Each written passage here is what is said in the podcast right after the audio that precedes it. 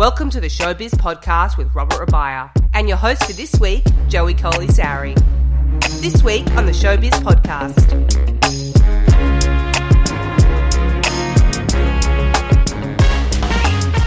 Whether or not you've heard of Robert Rabiah, you've undoubtedly seen his work in some form or another.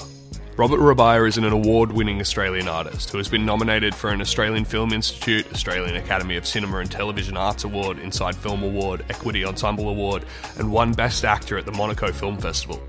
Best Writer at the Australian Writers Guild, and Best Writer at the National Literary Awards, as well as receiving a distinction at the First Screen Producers Association of Australia Film Market and a Spark Award. He has appeared in some of this nation's best loved films and television shows, such as Chopper with Eric Bana, Face to Face with Vince Colosimo, Deadline Gallipoli with Sam Worthington, Ali's Wedding with Don Hany, as well as coming off the critically acclaimed television series Safe Harbour with Ewen Leslie, Phoebe Tonkin, Leeanna Walsman, Jacqueline McKenzie, Nicole Chamoun, Joel Jackson, and Secret City with Anna Torv, and the upcoming feature Below with Anthony LaPaglia and Ryan Corr. In this episode, Robert Rabiah talks about his experiences making movies and television shows with so many iconic Australian artists, the process involved, and the behind the scenes moments we don't often get to see. So pull up a seat and listen in. Robert Rabiah, welcome. Let's jump right in. I've known you for a long time, but I've never asked. When was your first time on a set? And was it an intimidating experience?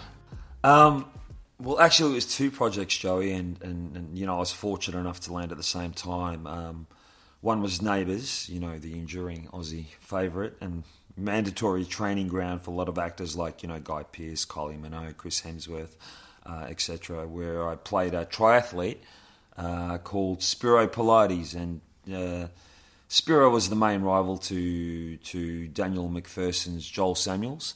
Um, and the other project was a series called Tribe, which was filmed up in North Queensland by director George Miller. Um, and in that, I played a fantastical pirate called Raoul. Oh, Um, okay.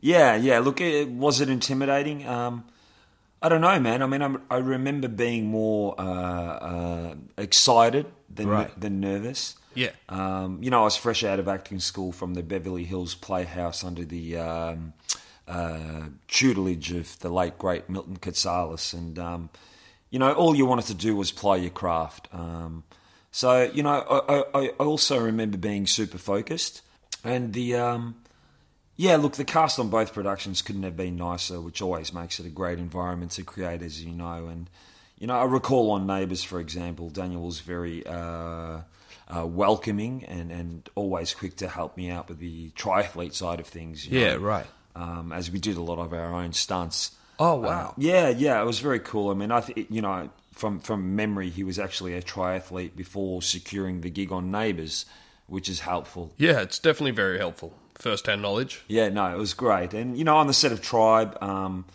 because we had spent two or three months up in North Queensland, you know, in the tropical wilderness essentially, uh, which is where we were filming. Um, yeah, look, I think the cast formed quite a close bond. Um, and I genuinely learnt a lot from the veteran actors like Americans Thaao Penghlis and Joanna Cassidy, um, and Aussies Nadine Garner and Rachel Blakely. Um, yeah, look, looking back, it was quite a fun first time on set, to, to, to be honest, and not intimidating at all. Wow. What happened after that? Did it lead to more work? Um, yeah, look, absolutely. Look, guest roles led to big roles and so on. Um, but my first big break was in the uh, Andrew Dominik directed film Chopper, starring Eric Bana. Yeah, look, I played a character called Nick, and Nick was loosely based on several real life characters, um, an amalgamation of sorts. Uh, I mean, that was an experience, and it certainly didn't come naturally. But you know, as they say, good art is sometimes laboured. Yeah, right. And yeah, yeah, and look, and that was certainly a labour of love for um, you know director Andrew Dominik and Eric Bana alike, uh, which made it easier, I guess, for the rest of the cast and crew to buy in. Yeah, right. Um, but look, what I really liked most was the comedic angle they took with the film. Um, it was a subversive comedy almost that made you think about the darker nature of the subject matter. Yeah, and to address something so viscerally violent with humor goes against the grain, maybe. But he had such a gregarious character that to not address that would be such a disservice. Yeah, look, t- uh, to- totally, absolutely, you know, and, and, and it made you think about the darker nature of the subject matter Yeah, without you sure. even realizing that you were thinking about it. Yeah, right. But yeah, look, after that film was released, you know, my schedule was, was certainly a, a little busier, and it got even busier after the release of the Michael Rymer directed film Face to Face, um, which received, Yeah. you know, like from memory, it received something like over 40 international awards. Oh, and, wow. yeah, yeah, it was quite amazing. And as you said in the intro, you know, I was fortunate enough to receive my first AFI nomination, which then took me to Los Angeles for a period of time. And what was Hollywood like? What was Hollywood like? Um, representation, uh, auditions, acting classes, walk-on roles, movie premieres. I mean, it was it was great.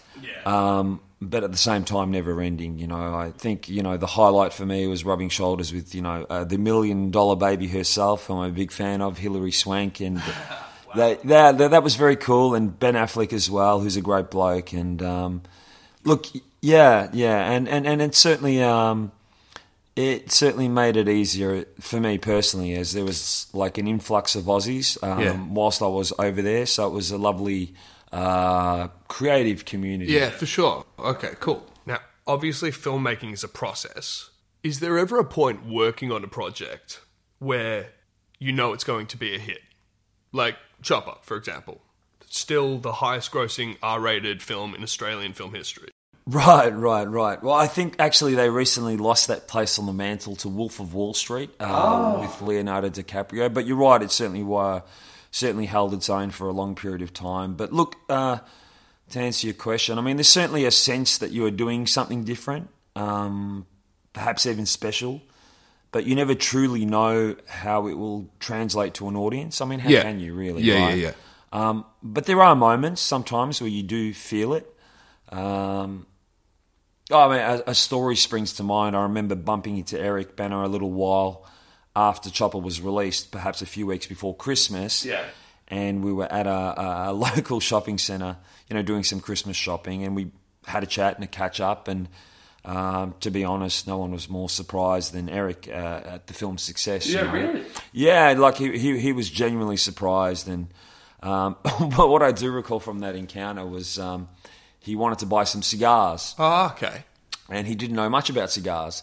Okay. So I'm a little bit of a cigar aficionado. So we, we went to a local cigar shop, and um, I helped him pick a couple of nice cohibas. Okay. And I uh, asked him what the occasion was, and he said he was off to Morocco to shoot a film. Um, and I asked him what the name of the film was, and it happened to be Black Hawk Down. Oh, wow. Right, right, which was pretty much the, the catalyst for his. Yeah, his career. Pretty much. Well, other than Chopper. Well, other than Chopper, right, but it certainly was a great springboard for. Yeah, particularly in Hollywood. And yeah. Yeah. I mean, that was the last time I saw Eric, and um, as they say, the. as they say, the rest is history. Okay, I've got a true or false for you. When you auditioned for Chopper, you arrived early and you were rehearsing with an acting mate outside, just out the entrance to the casting studio. You've done your research. I have. Okay. 30 minutes later, you saw a helicopter flying close overhead, and minutes later, you were swooped on by a 15 man SWAT team, or SOGgies as we call them here. Apparently, someone driving by thought they actually witnessed a crime and called it in. True or false? Um, that that that that is it is crazy, but that is actually true. What? Right, and and Andrew Dominik, the director and uh, casting agent Greg Apps, actually um, quickly came out, of course, Yeah, and right. explained to our uh, law enforcement agencies that we were actually, you know, doing a movie about Chopper, and um, but look, look, the, the the bottom line to that, it was all good in the end. Um, You didn't go away in handcuffs. no, no, definitely not. And um, uh, you know, we went inside and did the audition, and you know, took a few selfies with our with Victoria's finest.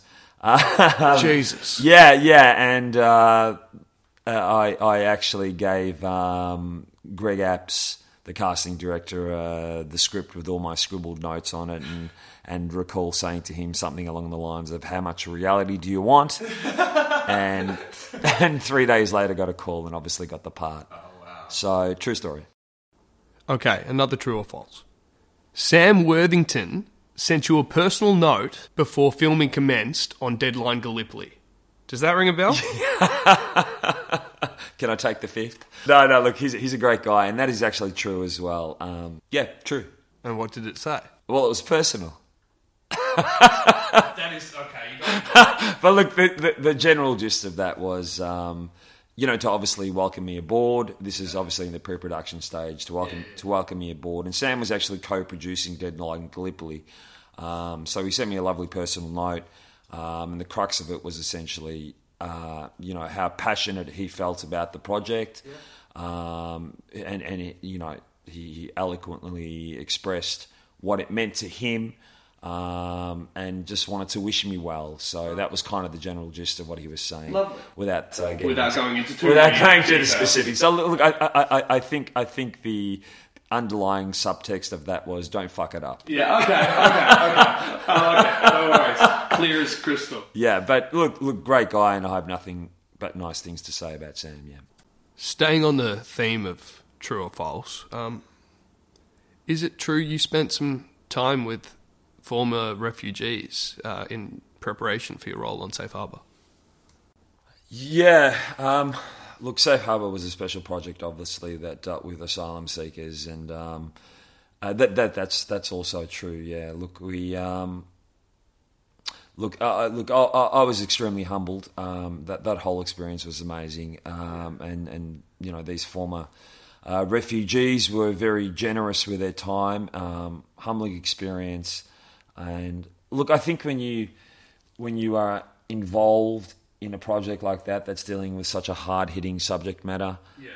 um, you most definitely feel the weight of that responsibility, Yeah. and you want to get it right. Totally. Um, but That's yeah, huge. yeah, absolutely. Look, and there was some close um, bonds formed with who, who I still keep in touch with, by the way, with those former refugees, which would probably be not appropriate to mention who they were.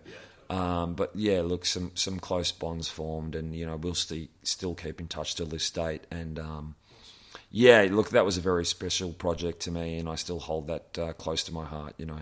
I know you're a big advocate of diversity on screen. I mean, thankfully, there's been a lens put on that today. What are your views on this new movement in the film and television industry, both here and overseas?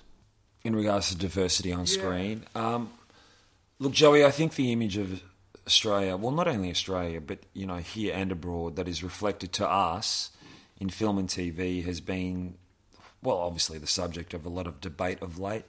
Um, the main point of contention being why are our culturally diverse societies not being reflected accurately? Yeah, Um, and the argument that seems to constantly get thrown back is that the production industry is merely responding to consumer demand. Um, but in the last three years, I would say that simply doesn't wash anymore. And there has been um, like a, a substantial effort um, made by all concerned to, to, to properly match what's happening on our screens with what's happening on our streets and vice versa. Um, I mean, there's already evidence to suggest that we are moving in the right direction with films like Black Panther, especially the Oscars So White campaign a few years back. Um, but there's obviously still a long way to go, you know. And what I would say is that the day this ceases to become a topic of conversation um, is the day that it becomes a non-issue. Do you feel like some of the projects you've been involved in have contributed to the diversity discussion? I mean, films like Ali's Wedding or Safe Harbour, for example. Look, both productions were rewarded with critical acclaim and a, a slew of awards. I think the combined total in the end was something like 11, 12 wins and 35 nominations for both productions. And the reason I say that is because hopefully that highlights that there is a consumer demand Yeah, right. and that is in the interests of key creatives and, and, and, and power brokers to create more content in a similar vein. Um, you know, if not from a moral or societal position, then from a commercial perspective. Yeah. Because either way you look at it, it is in the best interests of everyone, especially the audience. Um, it proves that diversity strengthens our storytelling Um, and that there is a real market for stories with a diverse tapestry of colour, race, gender, class. I mean, we need more of them. Yeah, totally. both here and abroad. You've also written, directed, and produced a lot of your own projects, most with a central theme of social consciousness. Um, I know you lost a close friend to suicide a while back. Has that been a driving force, a catalyst, if you will, for those kind of projects? Right, right. Yeah, look, uh, absolutely. I mean, it was definitely uh, it was definitely a different journey um, from that point on. Um, you know, I think immediately after that, uh, I, I, wrote, produced, and directed a, a, little film called Death Letter, mm-hmm. which won um, uh, the Sydney Peace Festival Film Award, and, and, and yeah, I mean that that was cool. But what was more important was that work, um, that particular piece of work, yeah. um, was my therapy. Right.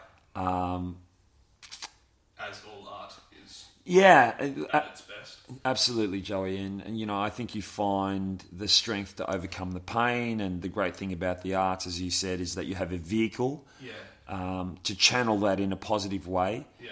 Um, and I'm extremely grateful for that. So, um, you know, what I would say um, in that situation is that it's not shameful to share. Yeah, hundred percent. Yeah, and, and, what I mean by that is, you know, to reach out and let the people around you know what's going on. Yeah, um, it's okay to ask for help. Yeah, absolutely, absolutely, yeah. So, what's next for Robert Rabiah? Got anything exciting coming up? Yeah, absolutely. Look, um, we have a, a, a, feature film called Below, which is being released in August.